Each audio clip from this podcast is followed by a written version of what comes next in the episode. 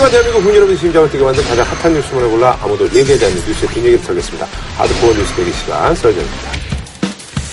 자, 지난 이 일이죠. 예, 이 필리버스터가 이제 그 끝나는 그날 아주 기습적으로 더불어민주당이 이제 김종인 대표가 국민의당의 이제 통합 제안을 뭐 결과는 이제 거부로 끝났습니다만, 근데 뭐 아직까지도 그 여진이 계속되고 있습니다. 그래서 이번에 준비한 주제, 김종인의 프로포즈, 철수시킨 안철수, 야권 통합의 가능성은. 왜 저를 이렇게 빤히 보시죠? 아, 지난번보다는 조금 나아졌는데. 아, 이거. 아, 지난번 국장님 모시고 방송을 내기가 아주 힘드네요. 예. 본부장 모시고. 아, 본부장님이세요? 어이, 죄송한 본부장님 나이는 됐잖아요. 아, 그건 그렇죠. 예, 본부장님 모시고 방송을 힘드네요. 이게 높으려고 황금 해야지. 보수들은. 네. 이 지위에 집착하는 경향이 있어. 아, 근데 갈림이 좀 맛깔스럽게 나는 얘기. 아니 그 맛깔스러운 게 도대체 뭡니까 그게? 아, 본인이 뭐예요? 아 이거예요 그냥. 어. 철수 시킨 안철수? 다 그래가지고. 어? 아, 아, 근데 이제 오늘도 사실 뭐 얘기가 많이 나오고 있더라고. 근데 아, 그 국민의당이 그 지지율이 엄청 빠졌더라고 이 와중에.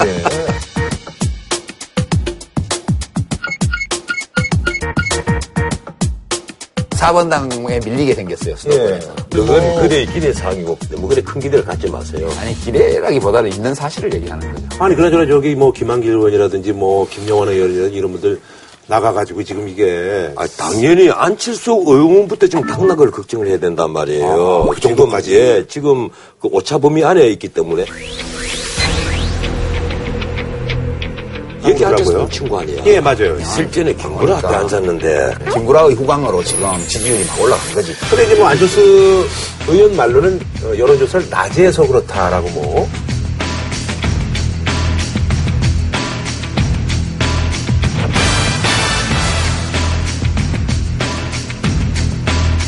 근데 어쨌든 그 김종인 대표가 이제 야권 통합을 전격적으로 이제 제안을 했는데 오늘 아침 지금 보니까 김종인 대통령 칼럼이 나왔습니다. 동아일보에. 김종인 대통령 칼럼이요? 예, 김종인 뭐 대망론 이런 것이 아니고. 예. 김종인 대통령이면 어때? 그러면. 예, 아. 예, 예. 이제 쉽게 말하면 그 야당의 이 총선을 앞둔 이합집산. 이걸 간접적으로나마 이제 비판을 하면서 그나마 김종인 더불어민주당 대표가 잘 하셨다. 이 얘기예요. 아하. 예. 근데 그게 저는 그렇게 표현하는데 친여, 친정부 언론 매체 쪽에서는 문재인 전 대표하고 김종인 대표 사이를 갈라놓으려고 엄청나게 애를 쓰고 있어요 지금. 음. 예. 그런 일환으로 나온 칼럼으로 저는 보고요. 네네. 이제 이 통합 제안은 무슨 계산을 해서 나온 게 아니고. 네네. 제가 좀 알아보니까. 아, 예. 휴미드 가동했어요? 예. 근데 언론에서는 뭐 아주 치밀한 어떤 그 계산하에 한 것이다라고 얘기를 하더라고요. 예. 제가 들은 얘기와는 완전히 다르네요. 제가 좀. 어, 각각, 뭐 이렇게 좀. 예, 각각 정보를 한번 틀어나 보죠. 그래서 뭐 판단 뭐 지형적으로 예, 하시면 되니까. 제가 알아보니까 이제 김종인 대표가 그냥 던진 게 아니고 먼저 국민의당 일부 의원들 쪽에서 아하. 그런 얘기가 와서 어. 최모 의원 뭐 이런 분들 만 누구라고는 말 안 하겠습니다. 네. 일부 의원들 쪽에서 그런 의사 타진이 와서 음흠. 그건 바람직하고 좋은 일인데 음. 그렇다고 해서 또 특혜를 주거나 이러긴 좀 어렵지 않냐 아하. 이런 이야기들이 오갔고 그리고 이제 그 바탕에서 여러 전략적 판단을 해서 김종인 대표가 그냥 던져버린 거다. 근데 하필이면 삼월 이일은 이제 필리버스터하고 좀 맞물려서 그 국면 전환이죠. 예, 국면 전환이죠. 예. 예. 어, 정치에서는 이런 공학이 음. 쓰이니까요. 저는 이 김종인 대표 자기 정치로 봅니다. 아, 자기 정치요? 예. 쉽게 말하면 이번에 김종인 대표가 한 말이 그거잖아요. 안철수 빼놓고 다 들어와라. 이거 아니에요. 아, 빼라는 얘기는 안 했죠. 아니요. 대통령 되기 위해서 나간 사람이니까 빼고 어, 다 돌아와라 이 얘기거든요. 아, 그런 류의 얘기를 하셨죠. 빼고는 예. 없었고 그, 빼고라는 그 얘기고. 없었고.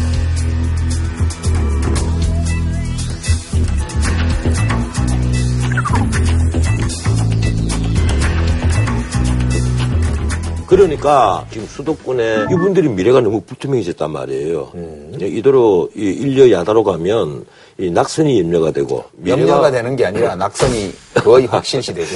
이러니까 야 이게 최소한 연대 아니면 더 좋은 것은 통합을 다시 해야 되는 것 아니냐. 네, 통합은 못 될 것 같고. 예. 이해가 나오니까 안철수 의원이 난리가 났잖아요. 음. 그래서 처음부터 세계 나와서 의원총회를 열어가지고 그 언론 표현을 빌리니까 제압을 했다. 음. 뭐 이런 식으로까지 나오는데 사실 제압이 안 된 것이 오늘 아침만 하더라도 김한길 의원이 또 거기에 반발을 했단 말이에요. 네. 여당에 백팔십 석 예. 이상 안겨주게 되면 예. 캐스팅 보트도 쓸데없어지는데 예. 국민의당이 원내교섭단체만 하는 걸 목표로 해도 되냐. 예. 그런 얘기인데 그렇게 잘 아는 분이 있나? 아, 그리고 저기 김한길 의원은 그럼 어떻게 해? 그쪽 아, 김한길 의원 뿌리겠습니까? 아, 그러니까 그분들은 어떻게 되냐고요? 이제 그분들 상황은 네. 이런 거죠. 제가 오늘 물어봤어요. 우리 이제 진보정당, 정의당 하는 분들한테 네. 귀하들은 삼십 년 동안 맨날 떨어지면서 어떻게 지금까지 버텨왔냐? 음. 아니 정의당에 물으면 제대로 답변이 아니, 나오겠어요? 답변이 제대로 나왔어요. 음, 어떻게 나왔어요? 자기들은 고양이로 치면 길냥이래요. 물도 다 얼어버리고 왜 또 살아남고 아하. 뭐 어떻게 하다 보면 운 좋으면 하루 먹으면 삼 일 굶어도 또 살아남고 야생이란 얘기죠. 야생. 길냥이고 아. 국민의당에 간 새정치연합 출신 국회의원들은 집냥이래요. 음. 그렇게 험한 환경에서 안 살아갔대요. 늘 집권당 아니면 제일 야당에 살아가가지고 그렇죠, 그렇죠. 예. 갑자기 집냥이가 길냥이가 되면 어찌할 바를 모른다는 거예요. 아하. 길냥이를 안 해본 사람들이 감당을 못해서 아하. 다시 집냥이가 되고 싶어 한다는 거예요. 아대부정서 다시 들어가고 싶어요. 좀 면이 안 쓰잖아요. 네, 새 정치를 그렇죠. 하겠다고 나왔는데 어, 다시 들어가기도 그렇고 이러지도 저러지도 못하게 어렵게 된 거예요. 네. 근데 제가 말의 흐름을 보니까 너무너무 재밌어요. 김종인 이제 대표께서 안철수고 다 돌아와라 이렇게 얘기를 하니까 안철수 의원이 호객이 하시나요? 그런데 그 다음에 이제 흥분 상태에 들어간 거죠. 나는 광야에서 죽겠다. 광야에서 왜 죽습니까? 광야에서 말을 달려야지. 결과적으로 보면 이 통합 제안이 네. 꽃놀이패예요. 아. 그러니까 김종인 대표 하나 그만 받아 그만. 네. 거기 국회의원들은 전원이 다 이제 음. 그전에 새정치연합이죠. 네. 더민주 출신이란 말이에요. 그러니까 통합이 되면 나갔던 분들이 복귀하는 거잖아요. 그렇죠. 원래대로 오는 거고. 그 안 오게 되면 지금 야권 성향의 유권자들은 어쨌든 일대일 구도를 만들어서 그렇죠. 의회 권력을 바꿔봐라 이렇게 요구를 하고 있는데 그걸 탁 쳐버린 게 되니까 어 저렇게 통 크게 통합 제안까지 했는데 속이 좁아가지고 편협하게 받아들이지도 않고 이렇게 하면 이제 여론에서 밀릴 거 아니에요. 죽을 거란 말이에요. 그죠? 그러니까 이 패는 이게도 좋은 패고 저도 좋은 패예요. 이걸 바둑에서 꽃놀이 패라고 그러죠. 근데, 그, 안철수, 그, 대표가 한 말이 재밌어요. 내가 세 분이나 결단을 하는 동안에 김종인은 새누리 새 확산에 헌신했다. 이러니까, 김종인 대표가 무슨 소리냐. 내가 그때는 새누리 소속이었으니까 당연히 새누리를 위해서 열심히 일해야지. 근데 그것도 김종인 대표가 나는 아주 잘못했다는 생각입니다. 그럼 무슨 얘기입니까? 그러면 자기는 전문 경영인이에요? 예. 그럼 월급 받고? 예, 그, 그 포지션이에요. 아니, 월급은 안 받지만. 예, 그럼요. 되게 이제 아시아권 문화를 볼 때 지식인은 자기를 알아주고 써주는 아하. 주군한테 가서 일을 하잖아요.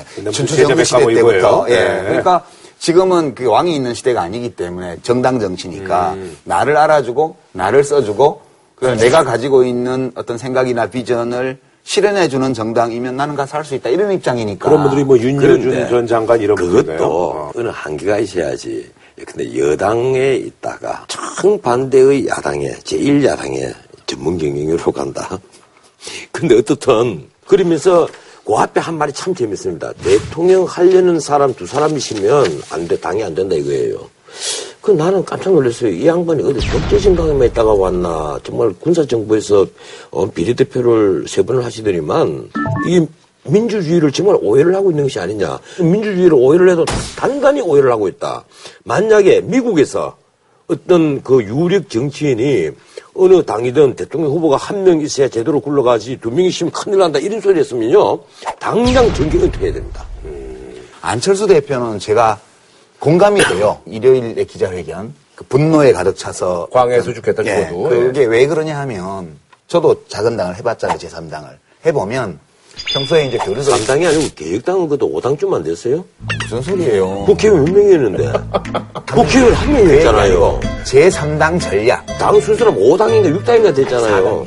사 당이었나? 삼 당 이하로 그 자연스럽게 삼 당 이러지 말라니까. 네. 오해, 오해밖에. 제삼 당 전략. 이렇게 새로운 당을 만들어서 양당 구조를 이제 다당제로 바꾸자. 이 프로젝트로 해봤는데 어떤 문제가 있냐 하면 평소에 뜻도 잘 맞고 정책적으로도 서로 잘 통하고 지명도도 있고 정치를 하면 잘할 것 같은 그런 분들 계시잖아요. 명망가들. 네. 예.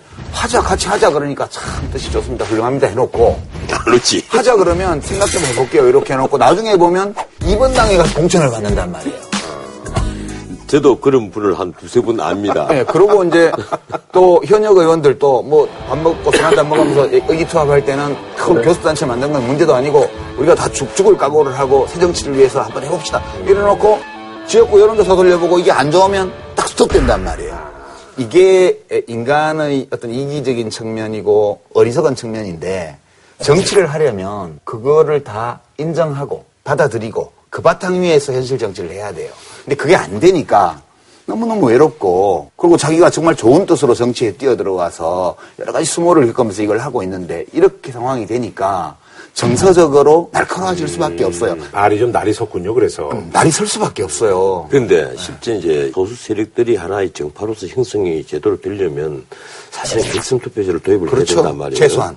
네, 그리고 이건 또 하나 대표의 정당성 문제와도 연결이 되어 있습니다. 우리가 민주주의로 공부를 해보면 가령 투표율이 계속 내려가거든요. 이 냉소증, 뭐 혐오증 이런 것 때문에 육십 퍼센트 투표율에 사십 퍼센트 득표를 하잖아요. 세 명이 나가서 그러면 한 명 당선될 거란 말이에요. 그럼 이십사 퍼센트예요. 사분의 일의 그 득표만으로 대표로서 행동한단 말이에요. 그래서 최소한 투표자의 오십 퍼센트 닭이 한 표로 받은 되는 것. 미국은 애초에 그 의원 숫자가 과반수 이상입니다. 프랑스는 결선 투표제가 네. 있고. 그런데 우리는 이 후보자 한 명일 때 총 유권자, 총 선거권자의 삼분의 일의 득표를 당선 조건으로 하거든요. 네. 그 당선 조건에 딱 부합되는 분이 세 분이 있어요. 문민정부 들어서 김영삼, 노무현, 박근혜. 이 세 분인데 이 세 분 중에 득표율에서 오십 퍼센트 이상을 받은 분이 오십일 점 육 퍼센트. 박근혜 대통령 하나뿐인 거예요. 음. 문민정부에 있어서 왜 자꾸 대통령 되고 나면 바로 이튿날부터 반대파들이 자꾸 늘어나느냐 하면 처음에 출발할 때부터 확인이 덜 됐어. 반대파가 많았단 예. 말이에요. 예. 화, 다수가 예. 확인이 덜 된 거예요. 예. 예. 그래서 이제라도 만약에 헌법을 조금 수정을 하게 되면 이 결선 투표를 하나 도입해야 된다. 이번에 그럼 뭐 개헌 움직이면 이런 얘기도 좀 오가고 있어요? 아니, 안 오가죠. 예. 선거제도 바꿀 생각이 전혀 없어요. 우선 새누리당. 예, 그런데 결선 투표를 도입만 하면 충분히 소수를 배려를 할 수가 있으니까 사표가 그만큼 방지가 되는 예. 거예요. 그건 이제 선거제도의 문제라서 오랫동안 지적된 건데, 근데 사실은 이제 이 국민의당의 상황을 이렇게 제가 보면서 약간 생각을 해야 될 게, 이제 광야에서 혼자 죽는 거? 그거는 멋져요. 노아르죠, 영화로 치면. 음, 광야에서 혼자 죽는 게 뭐가 멋져요? 광야에서 사방 물도 없고 뭐도 없고 사방에 적들이고 그 광야에서 혼자 광야에서 죽더라도 결투라서 총이라도 맞고 죽어야지 왜 혼자서 죽어요? 아니, 새로운 땅을 찾아서 간대잖아요. 주인공 팬들이 봤을 때 또 멋있게 죽은 거 있죠. 모세도 시나이 반도에서 사십 년 동안이나 헤맸잖아요. 그 모세고 그러니까 누가 모세입니까? 그러니까 우리가 어디에 새 땅이 있는지를 찾아서 지금 가는 거예요. 근데 문제는 혼자 죽는 거는 괜찮아요. 정치는 왕왕 음. 어, 자기의 정치 행위가 자기의 의도와는 정반대되는 결과를 빚어내기도 해요. 음. 김종인 대표의 발언 중에서 야권이 이렇게 흩어져서 무슨 총선을 이기냐. 말이 되냐. 야권이 분열돼 있는데. 그리고 총선을 망쳐놓고 또 정권교체를 말하는 게 말이 되냐 이게. 이거는 객관적으로 볼 때 타당한 지적이에요. 이제 그렇게 보기 때문에 아, 혼자 죽는 거는 안철수 대표 개인의 선택이에요. 근데 본인이 그 광야에서 죽는 방식을 자칫 잘못 선택하게 되면 많은 다른 사람까지도 같이 죽이는 결과를 내게 돼요. 음. 그래서, 이, 그래서 막스 베버가 음. 현실 정치를 하는 사람에게는 자기가 옳다고 믿는 대의에 헌신하려는 신념윤리 보다도 예, 소명으로서의 정치 예, 그거보다도 음. 자기의 정치적인 행위가 가지고 오게 될 예측 되는 결과에 대한 책임의식이 아, 더 중요하다고. 이건 이제 책임윤리라고 얘기해요. 아, 예, 책임윤리라고. 이 점에 관해서는 안철수 대표가 좀 생각을 더 깊게 해봐야 될 시점이라고. 아니, 지금 뭐 들어온 소식에 의하면 이제 송호창, 이게 이제 펄업에 이제 탈락이 되신 음. 분인데 이분이 이제 더민주 잔류를 선언했는데 그러면서 이제 하는 얘기가 야권연대 가교역할 하겠다는 얘기인데 여러 가지 이제 압력이 세지기 때문에 안철수 대표도 뭐 이렇게 마냥 버티기는 좀 힘들지 않지 않느냐라는 그런 사회들. 그래서 박주순 의원, 신학용 의원, 이 안철수 의원 이 세 분은 뭐 절대 안 간다. 예, 이것이 언론에서 이제 판단을 한 거고 나머지 분들은 고민해봐야 되지 않겠느냐, 좀 더 논의가 필요하다 음. 이런 걸로 봐서 나는 멀지 하나. 아 멀지 하나. 예, 멀지 소권연대는 뭐 예, 연대가 아니고 거의 네. 뭐 쉽게 말하면 요번에 김종인 대표가 그런 말 했을 때는 어, 나갈 네. 때는 딱 뛰어 나가잖아요. 예, 예. 둘 때는 딱 이렇게 뛰어나가 이 말이에요. 우리 변호사님 군대 용어로 하면 탈영 미위자들인데 복귀하면. 영창을 안 보겠다 이거예요. 기수위에 기수위한다. 어, 기수위하고. 아, 그렇게 될 두 분 생각은 이제 그렇게 될 가능성이 높다. 높다가 아니라 그럴 수 있다고 봐요. 아, 그런데 아. 그런데 이제 문제는 또 있습니다. 이 복귀를 하게 되면 더 좁아지잖아요. 이 경쟁자가 더 늘어나잖아요. 그렇죠, 그렇죠. 예. 민주당에 이미 영입한 인사가 뭐 이십 명이 넘는데 어제 열여섯 명을 면접을 했잖아요. 국민의당에 들어간 분들은 그 그분들은 어떻게 하느냐고. 그러니까. 어? 그래서 안철수 대표의 고민이 굉장히 깊어질 겁니다. 근데 지금 여권에서는 국민의당을 살려놓으려고 애를 많이 쓰고 있죠. 그래서 며칠 전에 그 이 더하기 이 더하기 이 회담, 당대표 원내대표 해가지고 육자회담을 하자고 제안을 했어요. 음. 그, 이건 교섭단체가 아니에요, 아직. 음. 이제 조만간 교섭단체 될지도 모르지만, 시민권을 주, 주려고 하는 거죠. 네. 국민의당이 붕괴조짐을 보이니까, 지금 야권통합 제안에 대해서도 저주의 언어들을 퍼붓고 있잖아요, 지금. 음. 그러니까 절대 합치지 마라. 이게 지금 여권의 희망사항. 아, 아까 그 저주의 언어라고 말씀하셨는데, 이제 원유철 원내대표가 이제 여러 가지 이제 음, 얘기했습니다만. 예. 이것도 한마디 하고 갑시다. 아니, 여기 꼭 해야 될, 꼭 해야 될 말이 있어. 네, 갑자기 또 구성을 막 만드세요. 예. 색깔 다 똑같으니까, 네. 세 당이 합치시라고. 새누리당, 더불어민주당, 국민의당. 네. 이 김종인 대표가 아주 큰 실수했어요. 자기가 새누리당 했다고 했잖아요. 색깔 같으니까 이 당 저 당 옮기면서 전문 경쟁인 하잖아요. 합치면 세 당이 합쳐야지. 음. 어, 정의당 대박이다.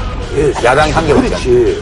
근데 얼마나 좋아, 이거 황홀하죠? 근데 아무리 자기 당에 유리해도 국가적으로 바람직하지 않은 건 찬성할 수 없어요. 아니, 국가적으로 바람직하죠. 그렇게 만들어 놓으면 내 같은 사람이 한국 보수당을 만든단 말이야. 제대로. 그때 같은 사람이 한국 사민당을 만들고. 전원책 변호사. 썰전에서 창당선언. 그럼 이제 저기 새누리당 쪽 얘기를 좀 해야 될 것 같은데요. 네. 분위기가 어수선하더라고요. 네. 그 어수선한 게 아니죠. 어... 거의 이거는 네. 문전 그래. 이전 투구, 음. 시정 잣배들 노는 데지. 아니 포장마차에서 술 먹고 사보도 이렇게는 안 해요.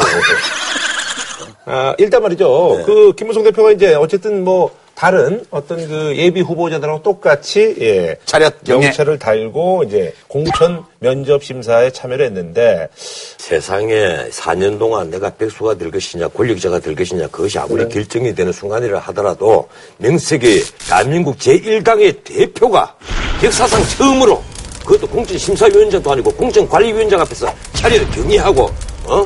그 앞에 새까맣게 낮은 데서 앉아갖고 쳐다보고 있다. 이게 많은 짓이에요 이게.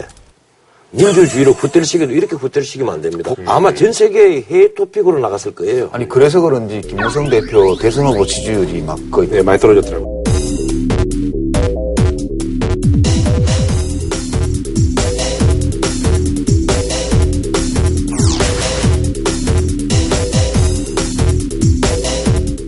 우리가 아닌 건 아니라고 얘기를 할 줄 알아야 됩니다.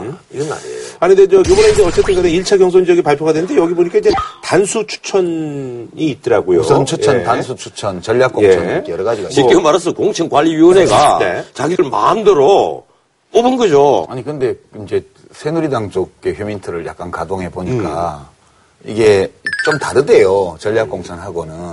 그러니까 이제 단수 추천은 어떨 때 하냐 하면, 하자 없는 후보자가 하나 있는 지역.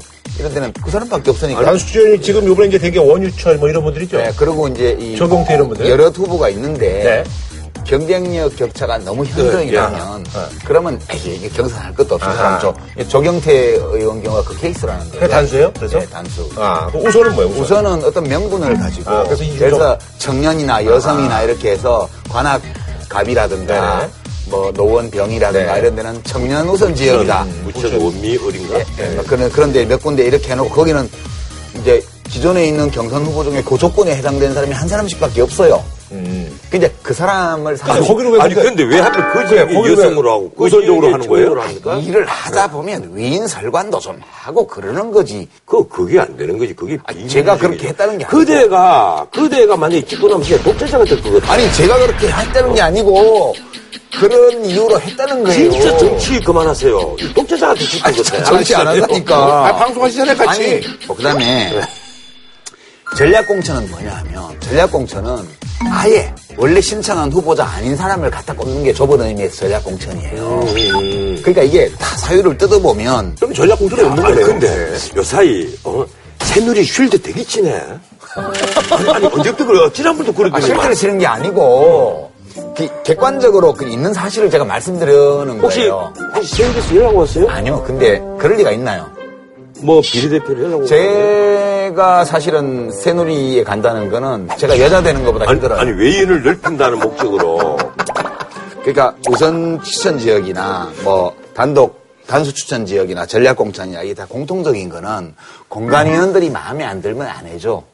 음. 공관위원들이 마음에 들어하는 사람이고 특별히 이한구 공관위원장이 이야기한 보석 같은 사람.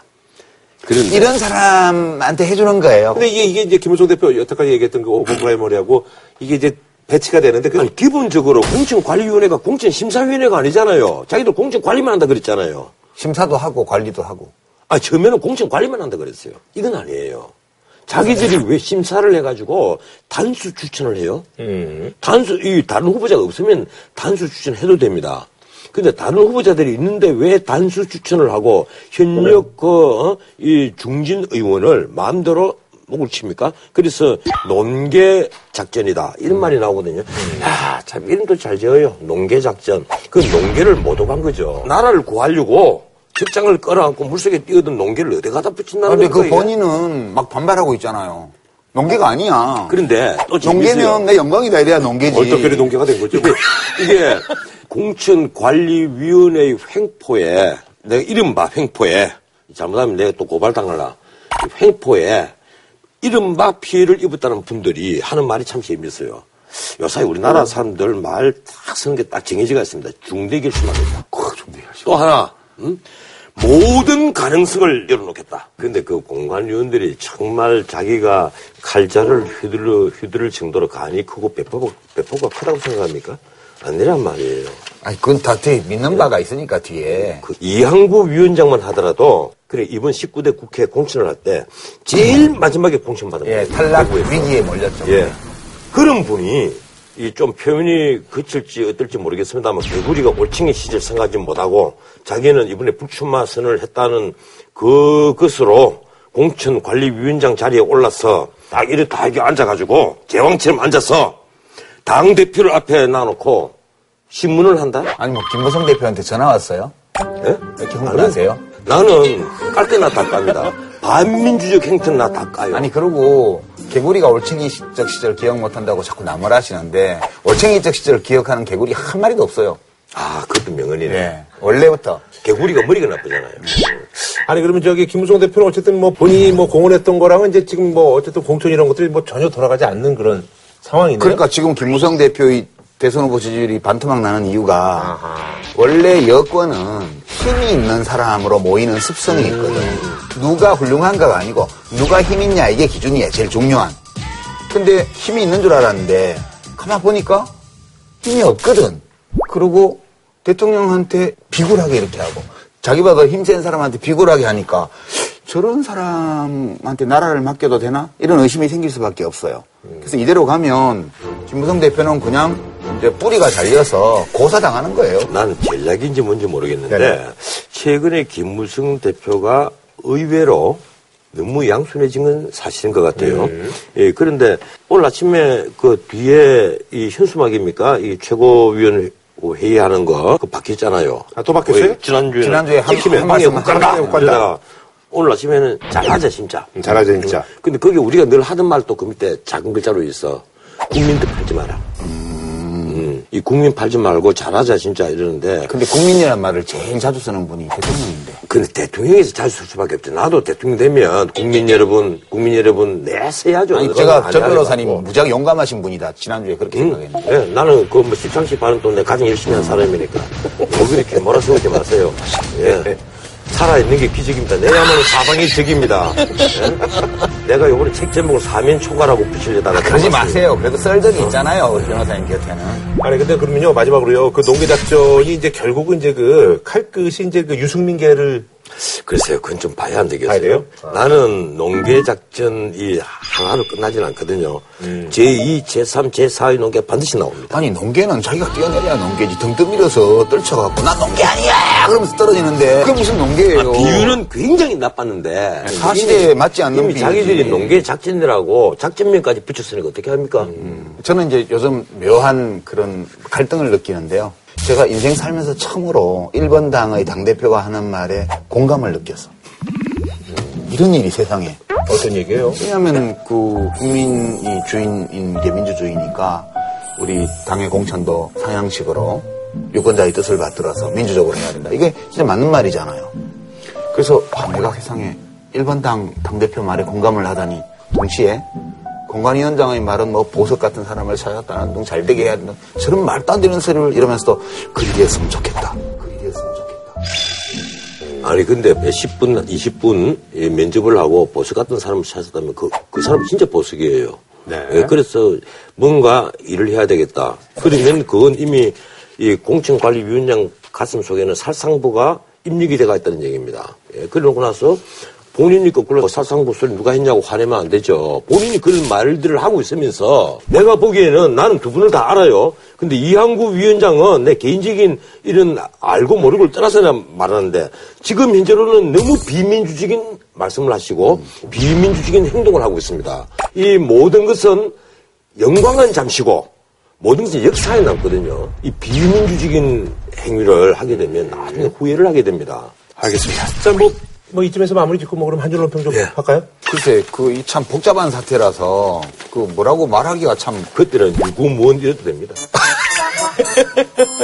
좀 다시 한번 그 막스 베버 얘기인데요. 정치가에게 제일 필요한 세 번째 덕목이 균형 감각이라고. 아, 예. 그래서 네. 방송하는 사람도 굉장히 중요하죠. 예. 예. 균형 감각을 잃으면 정치가는 치명적인 허영심에 빠져든다. 아하. 예, 이한구 공관위원장과 안철수 국민의당 대표 두 분 모두에게 네. 드리고 싶은 말씀이에요. 내가 새누리당에 경고를 하자면 네. 한 줄로 평을 하자면 국민이 이제 중대 결심하겠다. 모든 가능성을 열어놓겠다. 알겠습니다. 예. 이런 부분을 공관위원장으로 모셔야 되는데 음, 내가 공관위원장을 하면 피바람이 불 거예요. 진짜 관리만 해줘요. 관리를 하는데 제대로 관리를 해서 후보자가 없으면 너무 많이 나올지 모르지. 관리를 좀 받을 수 없는 분들이 너무 많을 테니까. 그게 문제지. 예. 자, 다음은요, 북한 소식인데요. 북한이 이제 사 차 핵실험 후에 오십칠 일 만입니다. 역대, 정말 뭐 전쟁 빼고는 가장 강력하다는 이제 대북 제재 결의안이 만장일치로 채택이 돼서, 예, 이번에 이제 주제를 이걸로 해볼까 합니다. 동안에는 북한, 유엔 안보리 대북 제재 결의안 만장일치 채택입니다. 예. 뭐 이제 중국하고 러시아가 약간 뭐 이제 뭐 클레임을 좀 걸긴 했습니다만 어쨌든 아주 내용이 강력하죠. 예. 저는 잘못 알고 계시는데 네.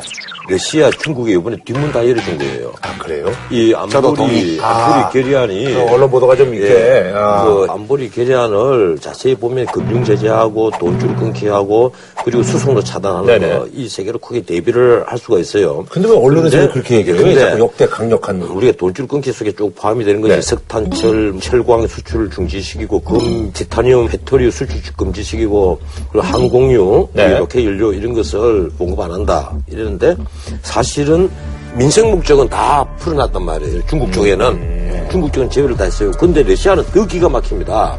러시아는 기본적으로 핵탄도미사일 관련 품목 생화학무기 이용 가능 물질 이 열네 개 물질이 맥란에 쫙 들어가 있는데 요거 통째로 드러내지 않으면 우리는 사이 못한다. 음. 끝까지 버틴 거예요. 쉽게 말하면 이번에 자백한 거와 다름없습니다. 북한이 미사일 만드는 부품은 전부 다 러시아에서 들어왔다. 자백한 거와 마찬가지예요. 아. 예. 그러면 뒷문도 그냥 뒷문 열어준 게 아니고 쉽게 말하면 러시아하고 북한은 밑으로 꾹꾹 하고 응?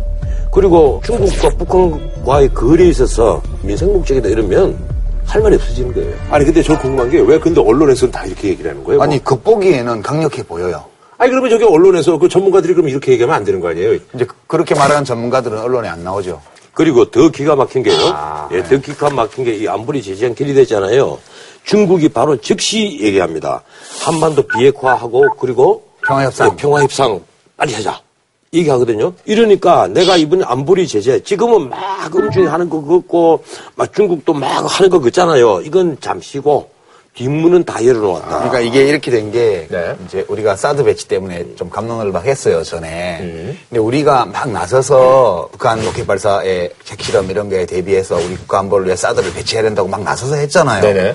근데 중국이 불만 표시를 계속하다가 미국하고 이렇게 협상을 한 거예요. 그래서 이제 미국 행정부 입장을 좀 세워주는 대북 제재 결의안에 찬성해주는 조건으로 사드 배치를 일단 물린 거예요.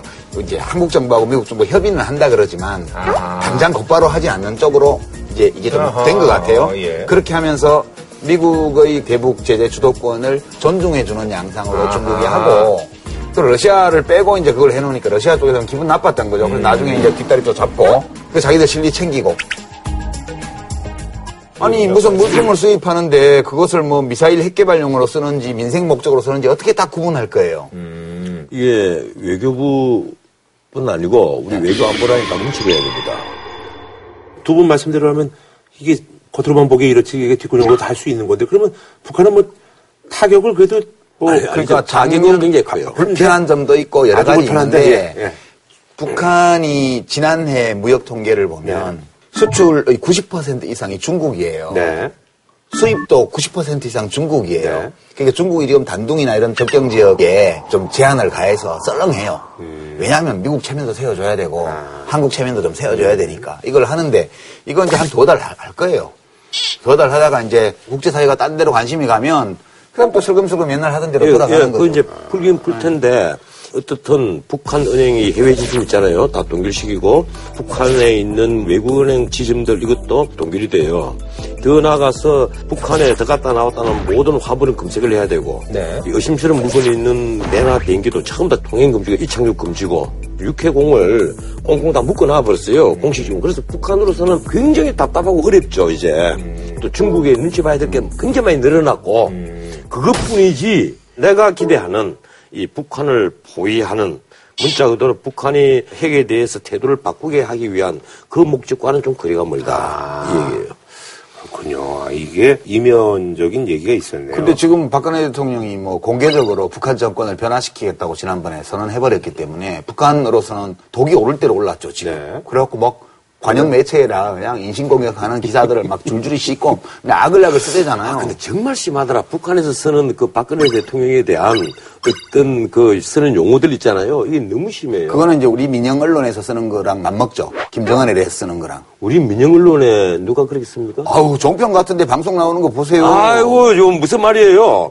저쪽에서 이렇게 막 나오는데 우리 모든 언론에서 전부 다 제일 부위원장을 갖다 아, 전부 다 안 붙여요. 대개 보면 그냥 김정은이라 그러죠. 아니 내 같은 사람이나 김정은이가 이러지. 아니 대부분 어? 다 김정은이가 그러던데요. 최소한 방송용으로 너무 부적절하니까 근데 차마 입에 못 올리겠어요. 진짜 험악하더라고. 음. 도대체 그, 그 국가 운영하는 사람들 정신상태가 어떻게 생겨먹었나 싶을 정도로 아니 아무리 미워도 그렇지 어떻게 사람에 대해서 그런 식으로 말을 하냐고. 네. 진짜.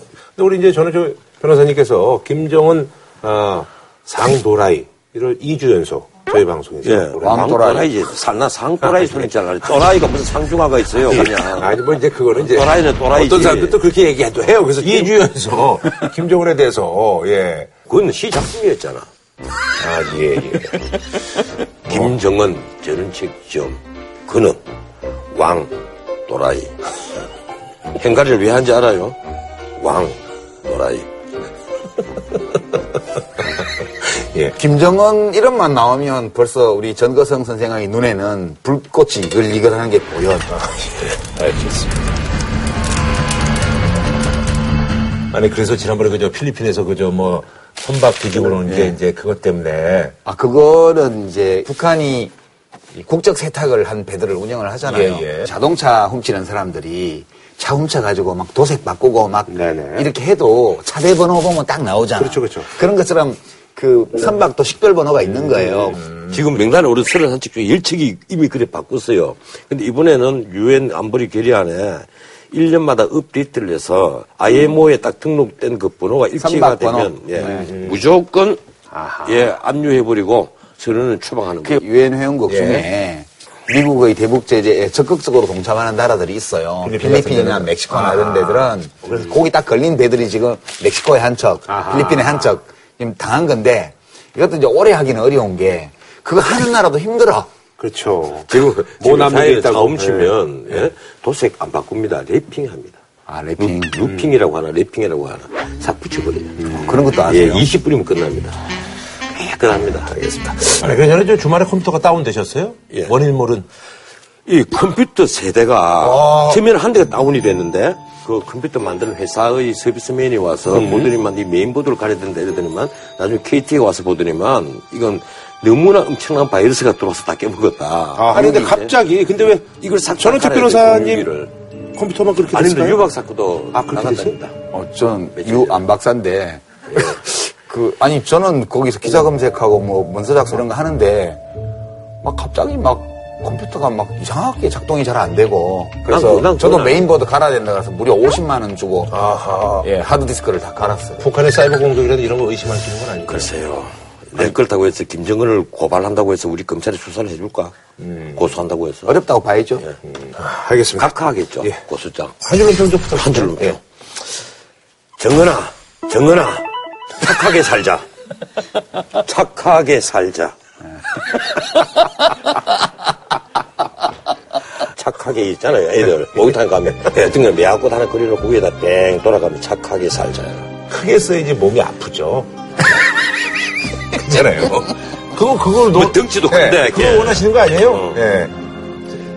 그럼 저는 뭐 쥐를 몰 때도 그 퇴로는 열어놓고 음. 모는 게 좋다 그렇게 생각해요. 그 쥐가요 패스 병균을 갖고 있는 쥐입니다. 아, 알겠습니다. 자, 어, 이한구 피해자 우리 할머니들의 실화를 바탕으로 제작이 된 영화 귀향이 정말 기적적인 흥행 스코어를 기록하고 있습니다. 나 이거 멋있어. 이거 정민이가. 너 여기 어디냐고 물었지. 우린 벌써 다 죽은 게야. 영화를 어, 두 분. 저는 못 봤습니다. 아, 못 보셨습니까? 저는 예. 봤어요. 아, 보셨어요? 예. 예. 일요일 아침까지 이백삼십오만이 들었던데. 네네네. 그날 또 일이 생겨서 못 봤습니다. 아, 그렇군요. 예. 뭐, 그거 보시면 되죠, 뭐. 앞으로 이제 뭐 계속 또 오랜 기간 상영할 것 같은데요. 예. 어떻게 보셨어요? 작가님은? 저는 사실은 좀 겁이 나서 네. 망설였어요. 네. 너무 부담감이 큰 음. 영화가 아닐까 싶어서. 그런데 가서 보니까 네. 그런 점을 고려했는지 지금 시점의 이야기하고 네, 네, 네. 옛날에 있었던 일하고를 잘 섞어서 네. 그래도 생각했던 것보다는 음. 좀 덜 고통스럽게 영화를 음. 만들었더라고요. 저도 이제 그 가서 봤는데 나오는데 이제 많은 분들이 이제 어, 뭐 한동안 일어나지 예. 하시고 크라우드펀딩 예, 참여해주신 분들 이름 쫙 내려오잖아요. 예, 예, 예. 그 위쪽에는 그 할머니들이 그린 미술치료 과정에서 그린 네, 그림들이 예, 쭉 과정에서. 나오고 아무래도 보면서 눈물이 많이 나거든요. 네. 그러니까 이제 그거 다 수습될 때까지 앉았다가 음. 예, 나오는 거죠. 저도 보겠습니다만은 이번에 이 영화가 큰 성공을 거둔 것은 아직도 우리나라의 민족에 대해서 이 애틋한 어떤 동질성 이걸 느끼는 분들이 참 많이 있구나 하는 생각을 해요. 네. 근데 이 단순히 일본 제국주의의 만행을 고발하는 영화가 아니고요. 우리 자신에 대해서 좀 생각해 봐야 된다고 봐요. 첫 번째로 증언을 하신 할머니가 천구백구십일년도예요. 네, 김학순 할머니. 예. 예. 해방되고 사십육년 넘게 그 말씀을 못 하셨잖아요. 네네네. 무슨 짐짝 걸어가도 걸어다가서 자기네 마음대로 쓰고 싶으면 쓰고 고장이 나서 말하자면 병이 나든가 그러면 버려버리고 갖다 죽여버리고. 그럼 뭐가 그 할머니들로 하여금 그렇게 엄청난 고통을 당하고도 그 말을 못하게 한 걸까? 그분들은 피해자잖아요. 피해자인데 우리 사회 내부에서 그런 일본군의 만행에서 피해를 당한 분들이 그 피해 입은 사실에 대해서 말하지 못하는 억압적인 가부장제의 어떤 분위기. 이런 것이 수십 년간 지속됐다는 뜻이잖아요. 그게 옛날에 김승종 선생이 저는 여명의 눈동자라는 신문소설을 연재하기 전만 하더라도 많이 그랬거든요. 근데 여명의 눈동자가 이제 연재가 되고 그게 또 드라마화 됐잖아요. 네네네. 이 드라마화 되고 나면서 이 위안부에 대한 시각이 그때 제일 많이 바뀌었어요. 최시라 씨가 주연을 해가지고 네. 가장 많이 바뀌었어요. 그때. 저희는 여명의 눈동자를 보면서 구체적인 정황들을 처음 알았고요. 그 다음에 일본 작가가 쓴 인간의 조건이라는 이제 만주에 파견 나가 있던 예. 일본 군인이 주인공인데 거기도 그 내용이 나와요. 음. 그래서 이런 사실이 있었구나라는 건 알고 있었지만 피해자가 안 나서니까 네. 예, 공론화가 안 되고 쭉 수십 년을 온 거죠. 그게 저는 영화를 보면서 일본군의 만행에 우리 선조들이 당한 고통 네. 못지않게 마음이 좀 아팠어요. 예. 아니, 그나저나요. 이 사진 굉장히 유명한 사진인데요. 그 위안부 할머니들 참상이라든지 이런 것들을 사실 나타내주는 네. 이 사진이 이번에 이제 그 초등학교 이제 육학년 일학기 사회 역사 네. 교과서에서 이제 삭제가 되고 그 다음에 위안부 표현도 이제 빠졌다고 하네요. 아, 그게 예. 예. 원래는 이 작년에 나왔던 네. 책에 그 시범 학습까지다 했어요. 교육부에서 지금 변명하기로는 위안부 성노예 이런 내용으로 이 초등학교 아이들에게 그 음. 강의를 하기에는 조금 문제가 있다는 여론이 있다. 네네. 그래서 이제 표현을 강제로 진정태에 끌려나간 젊은 여성들이 일본군에게 많은 고통을 당했다. 네네. 이렇게 했거든요. 음.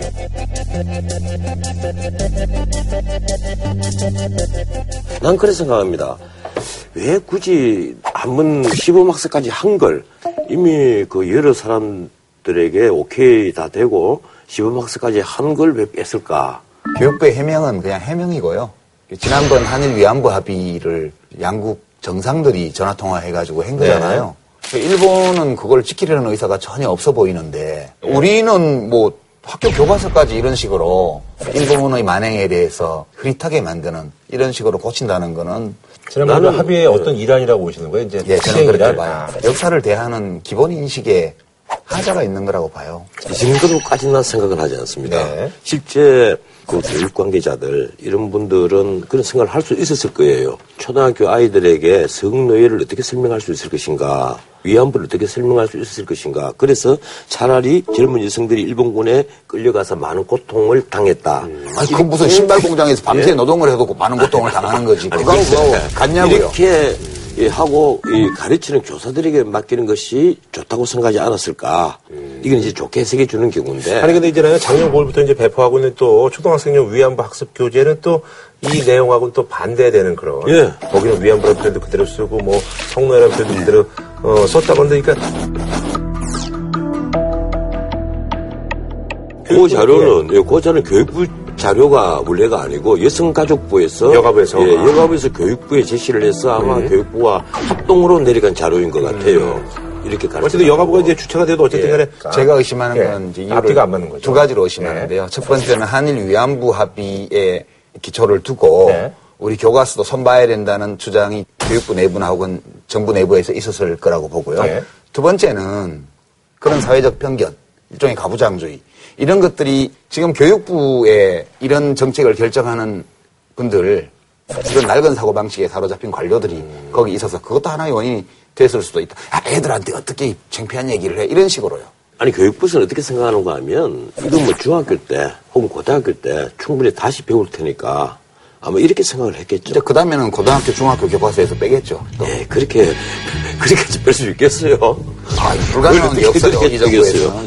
아까도 이제 뭐 그 내용 말고도 사실 이제 약간 좀 어, 논란이 될 만한 그런 부분들이 이제 예. 그래서 예, 오해의 소지가 내가 보더라도 충분히 있다는 음. 거예요. 제가 꼼꼼히 살펴봤어요. 근데 이승만, 박정희 이 두 대통령에 대해서는 열네 번, 열두 번 이렇게 기록이 나오고 네. 나머지 문민정부에 대해서는 거의 나오잖아요. 네. 나오지 않고 또 유신헌법 이런 데 대해서는 아주 그 좋은 점만 부각을 했다. 이런 걸로 해서 자유가 제한되었다는 부분에 빠졌다는 거예요. 내가 예, 자랑스럽게 얘기하는 게 있습니다. 내가 유신헌법을 꾸대했다라고 부르는 아마 최초의 사람일 거예요.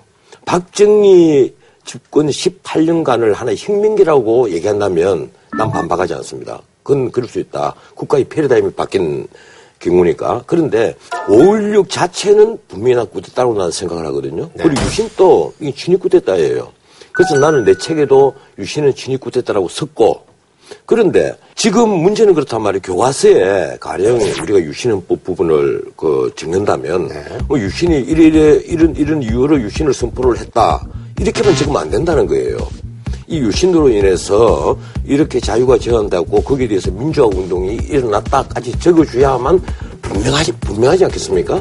이걸 만약에 앞을 빼버리면 안 되고 또 뒤를 빼버리면 안 된단 말이에요. 그때 그게 명분이었으니까 이런 명분으로 이렇게 유신헌법을 만들었는데 이 헌법은 사실 유사헌법이고 이 유신헌법을 그 선포를 한 행위는 하나의 꾸대다였다.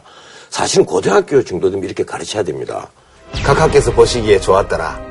그렇게 하려고 한 거죠. 이승만 대통령이나 박정희 대통령이 자주 등장하는 건 어쩔 수 없어요. 왜냐하면 집권 기간이 길잖아요. 네. 네네. 그러나 이제 그 후에 대통령들의 언급이 너무 적다는 문제 있고요. 음. 내 이름을 불러 불러 불러 불러 불러 주세요. 그 다음에 예, 이승만 대통령에 대해서는 이승만 대통령이 이렇게 했다 저렇게 했다 좋은 거든 나쁜 거든 이렇게 얘기를 했는데 박정희 대통령은 열 번 넘게 등장을 하는데 한 군데만 빼고는 다 박정희 정부라고 표시를 했어요. 아니 유신 쿠데타를 한 게 박정희 대통령이 계엄 선포하고 비상사태 선포하고 계엄 선포하고 헌법 폐지하고 국회 없애고 유신헌법 대통령이 제출했잖아요. 그런데 그걸 전부 박정희 정부는, 그 나쁜 거는 다 박정희 정부는으로 표현을 했어요. 이야기는 결국 각하께서 보시기에 좋았더라. 그렇게 하려고 만든 거죠. 이 부분에 대해서는 그럼 뭐 동의를? 아니, 내가 얘기했잖아요. 예. 공과 관은 항상 같이 써야 되고 한쪽을 없애면 되지 않는다. 그리고 양쪽의 의견을 공유히 같이 기술해줘야만 읽고 공부하는 학생들도 핑계를 가지지 않게 된다는 거죠. 네. 아니, 근데 또, 일본은 중학교 교과서 내용이 이제 바뀐다고 하는데, 예전에 이제 뭐 교과서 이제 팔 종 중에서 한 종만 그렇게 했는데, 이제는 모두 다. 보통 문제가 아니에요. 독도자의 땅이라고. 지금 사실은 우리가 광복 후에 지금까지 한일 간의 가장 큰 현안은 독도 문제입니다. 네. 이천팔 년도에 일본이 처음으로 중학교 학습지도 요령해설서에다가 독도는 일본 땅하고 딱 집어넣습니다. 그러니까 그때 이 권철련 일본 대사를 주일 주일 대사를 소환을 해버렸죠. 그걸 이제 우리는 일시, 아, 기억나네요. 일시국이라고 예. 표현을 하는데 소환을 했단 말이에요. 소환을 했는데 그 소환해서 뭐 또 대충 문개사가 또 보냈거든요. 그런데 제대로 뿌리를 좀 뽑아야 되는데 지금 해마다 해마다.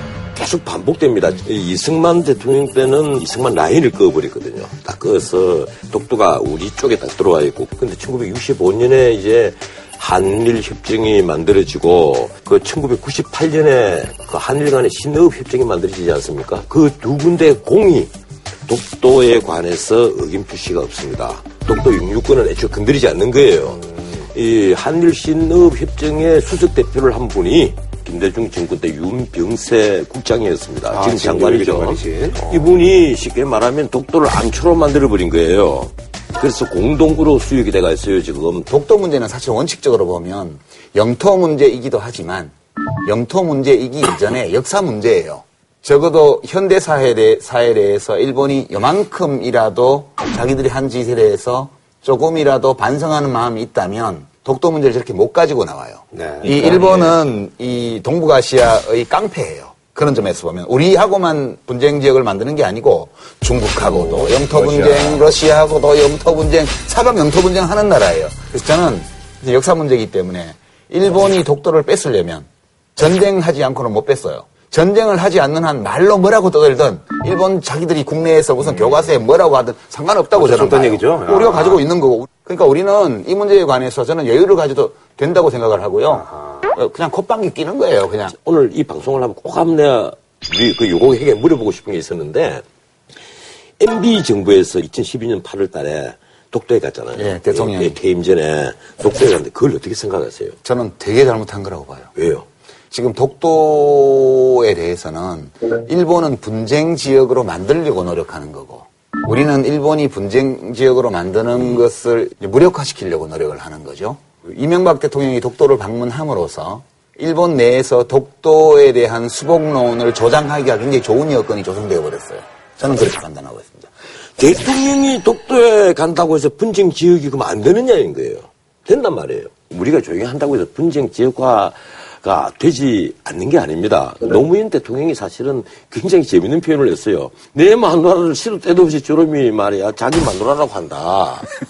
그 내가 그때 칼럼을 써서 하나 더 보탰습니다. 그것도 백주대낮에 음. 어, 백주대낮에 내 마누라를 자꾸 자기 아내라고 한단 말이에요. 그럼 그놈을 패든지 어, 어디 가두든지 멀리 떠서 보내버리든지 해야 되잖아요. 그래서 뭐 제시했던 방법이 뭐죠? 예, 독도가 울릉도에서 얼마 떨어지는지 알아요?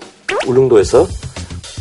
울릉도에서 딱 떨어져가 있는 게 팔십칠 킬로미터고 일본에 있는 오키섬이라고 있거든요. 시마네 현 앞에 있는 오키섬에서 떨어져가 있는 것이 백오십칠 킬로미터입니다. 음. 이 위치상으로 봐도 독도는 예, 사실은 우리 섬이고 그런데 아. 이 영토라는 것은 대통령이 명확히 해야 돼요. 아니 근데 우리는 독도 문제는 저는 그렇게 생각해요. 다툴 이유가 없어요. 괜히 다투면 시끄럽기만 해요. 그게 지금까지 우리 정부가 역대 정부가 해온 일이고요. 저는 그게 맞는 거라고 보고요. 아, 저는 내가 만약에 그 대통령이 되면 나는 취임식 바로 이튿날 독도에 갈 겁니다. 음. 왜 그런가 하면요. 이 독도가 우리 변호사님의 어떤 예, 해결책이 예, 그거군요. 독, 독도는 우리의 마지막 자존심이에요. 우리 역대 대통령이 독도에 못 간다? 왜 못 갑니까? 분쟁 지역화되기 때문에 겁이 나기 때문에 못 간다는 거예요. 겁이 나는 아, 게 아니고요. 대통령이 못 가는 땅이 어떻게 자신의 영토라고 생각을 합니까? 아니, 국가, 정략적으로 가서는 안 된다. 국, 그, 네, 그 말씀이잖아요. 국가 간의 관계를 해나갈 때는 물론 이제 기본으로 치면 저도 백 퍼센트 동의하죠.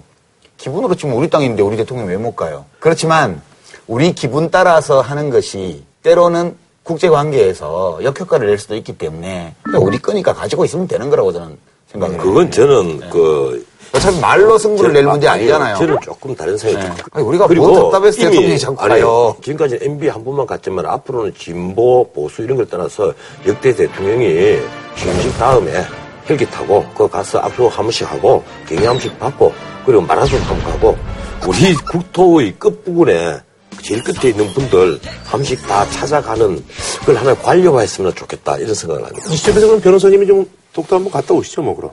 독도? 네. 저는 갔다 왔죠. 뭐. 우린들 옛날에 독도 갈증이 배 타고 주소지라도 좀 옮기시든가 뭐.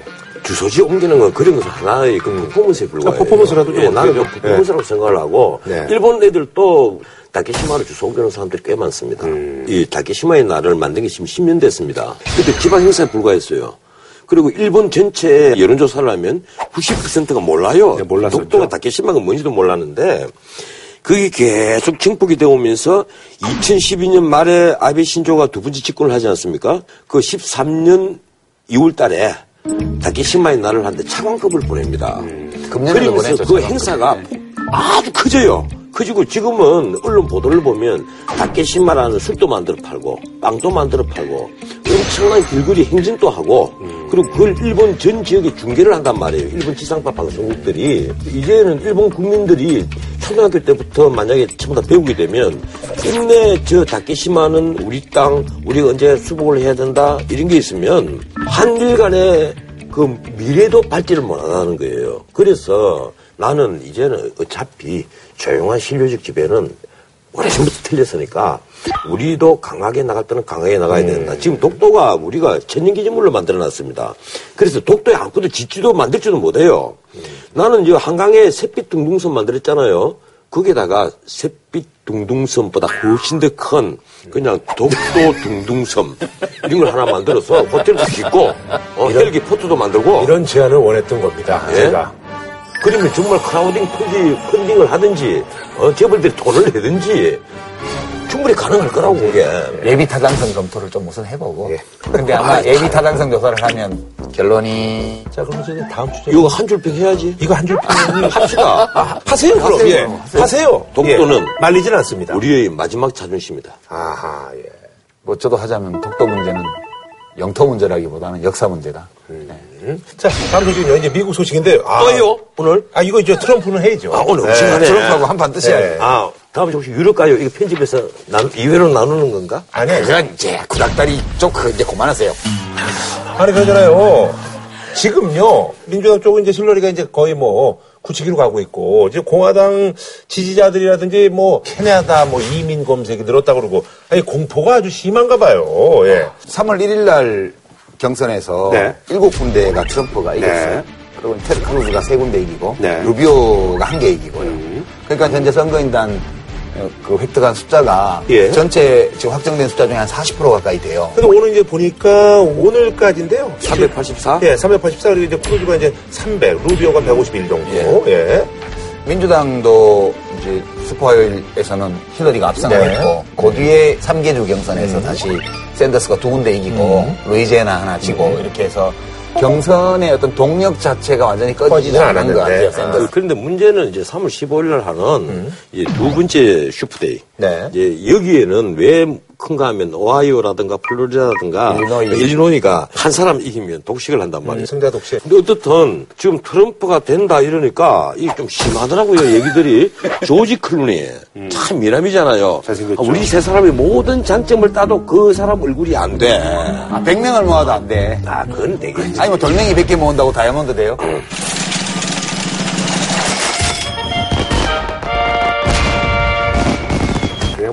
유아인이 하나만 대도 돼요. 네. 어? 아, 근데 스타일이 달라서. 음, 조지 클루니가 한 말이 트럼프는 외국인에 대한 공포증에 있는 파시스터. 예. 지금은 또라이다 이 얘기예요. 음. 그리고 또라이는 어? 아니잖아요. 이, 이 앞에 공화당 무조건 또라이다 그러죠. 어? 밋 롬니. 네. 이 밋 롬니 이 사람은 우리 엄청 싫다고 사기꾼이라고 불렀어. 네. 걔는 사기꾼이야 이래 불렀어요. 그리고 나는 이게 잘 모르는 가수인데 마일리 네, 사이러스. 사이러스. 네. 아 유명해요. 아, 말썽 엄청. 네. 아, 말썽 많이 나는. 아버지도 유명해. 아버지가 유명 가수예요. 음, 재밌어요. 토하겠다 이랬어요. 또 우는 사진까지 올라오더라고요. 자기 네. 인스타그램에 토하겠다. 나는 이래 생각합니다. 사실 미국 백인 보수주의자들 있잖아요. 전통적인 이 페더럴리스트, 연방주의자들. 이 보기에는 아니, 트럼프가 고마운 거예요. 그동안에 하고 싶은 말 다 있었는데 하나도 못 하던 걸 다 한단 말이에요. 아니, 한국에 우리 군대가 있고 우리가 다 살도록 해주는데 왜 우리한테 부담금 더 안 내? 어, 왜 우리 돈 써? 우린 텔레비전 사주는데 뭐 이런 식이란 말이에요. 음. 아, 이 사람 패를 해? 이 사람 좀 좀 못 들어오도록 하면 되잖아. 그렇지. 뭐, 뭐 이런 식이란 말이에요. 그럼 테러 안 넣으면 물고문 해야 돼. 어, 그러니까 이 조지 클루니 같은 분이 보면 지층은 너무 좀 심하지 않느냐 이제 이런 생각이 들겠죠. 마치 인종주의자 아니냐 이게 보이겠죠. 아니 케이케이케이 두목이 지지선을 했는데 네. 그랬으면 제정신인 정치인 같으면 그거 싫다고 해야 맞는 거잖아요. 미국에 여러 가지 그 극단체가 있거든요. 그게 이제 대표적인 게 케이케이케이입니다. 그런데 네. 케이케이 두목이 실제 얼굴을 드러내고 있습니까? 그건 네. 아니겠지. 아니 그 몸을 드러내고 있죠. 아 그랬어요? 네. 요사이 케이케이케이 다니면 사단법인 만들었나? 미국은 그 나쁜 행동만 안 하면 그 자체로는 처벌을 안 하니까. 아니 근데 있잖아요. 그 테드 크루즈 있잖아요. 이 양반도 진짜 저도 이제 그 신문에서 보니까 이분도 뭐 트럼프 못지않게 그런데 이분은 또 왜 이렇게 인기가 있는 거예요? 루비오도 그 큐바 이민 그 후손이잖아요. 테드 크루즈는 가장 문제되는 것이 사실은 캐나다 국적을 원래 갖고 태어났었는데 미국에 와서 이중 국적자였단 말이에요. 음.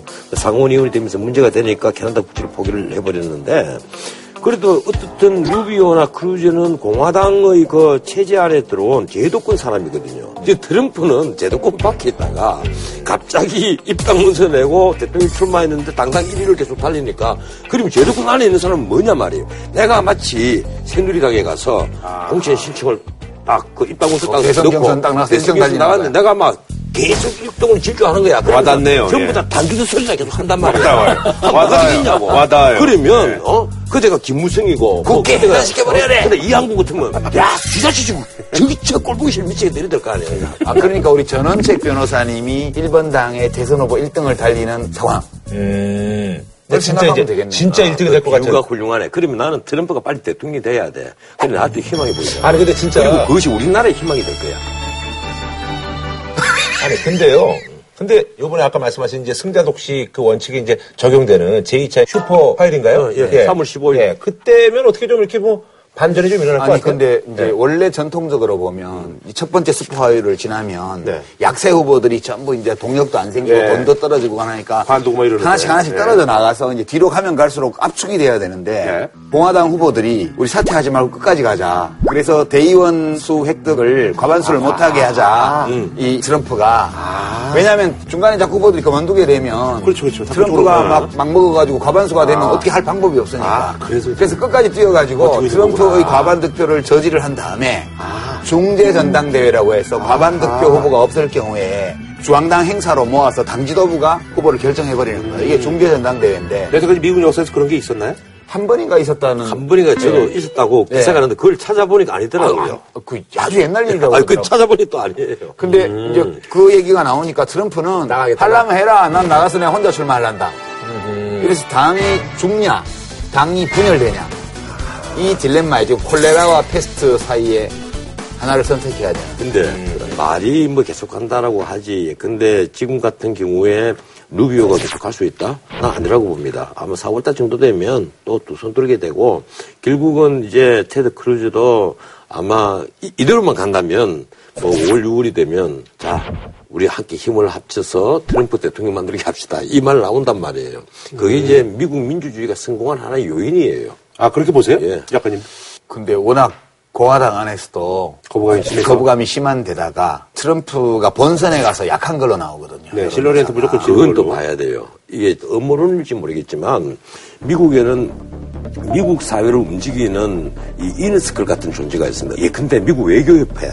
이런 데서 공화당이든 민주당이든 후보들을 플러스 초청 연설을 듣고 강의를 듣는답니다. 여기서 이제 오케이 하는 분위기가 되면 그게 각 언론사로 다 퍼져나가요. 거기에는 이제 록펠러 같은 가문들도 있고 뭐 유명한 학자들도 있고 정치 관료들도 있고 원로 정치인들도 있고 이렇단 말이에요. 그래서 아마 트럼프나 샌더스나 힐러리나 마찬가지로 사, 오월달 되면 또 한번 그런 강인들이 지나고 나면 지금보다는 분위기가 많이 바뀔 거예요. 아, 근데 트럼프는 좀 진짜 저도 무섭더라고요. 나는 재밌어 보이던데? 그게 재밌었어요. 그게 왜 무서워요? 그 크루즈 보고는 뭐 기집애 같다고 그러고 루비오가 뭐 좀 비판 좀 했다고 해서 물병 쭉 혼나며 콱 잡아서 루비오! 가야 되겠네요, 도구인 잡았죠. It's Rubio!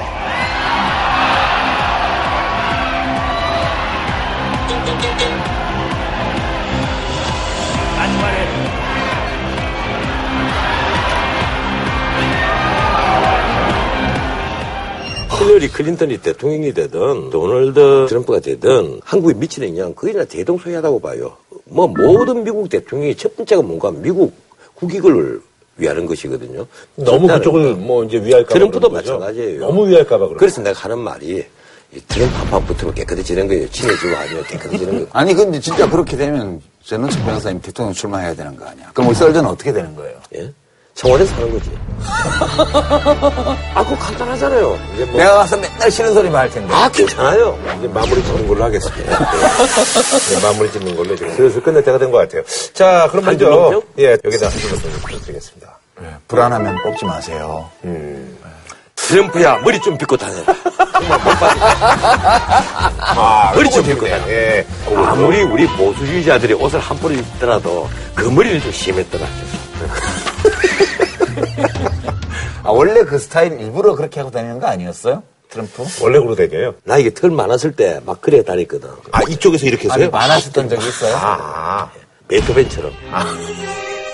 베토벤이 이렇게 됐지, 그게 어떻게 이렇게 돼요? 베토벤 때는 물이 없었기 때문에 물을 잘 못 감잖아요. 네. 음. 아, 그래서 그런 거예요? 아, 진짜 많이 배우네요. 아, 변호사님, 그 트럼프 사진하고 비교하기 옛날 사진 좀, 좀 제작진들한테 좀 갖다 주세요. 음. 알겠습니다. 예, 내 틀 많았던 시대네. 예, 예, 예.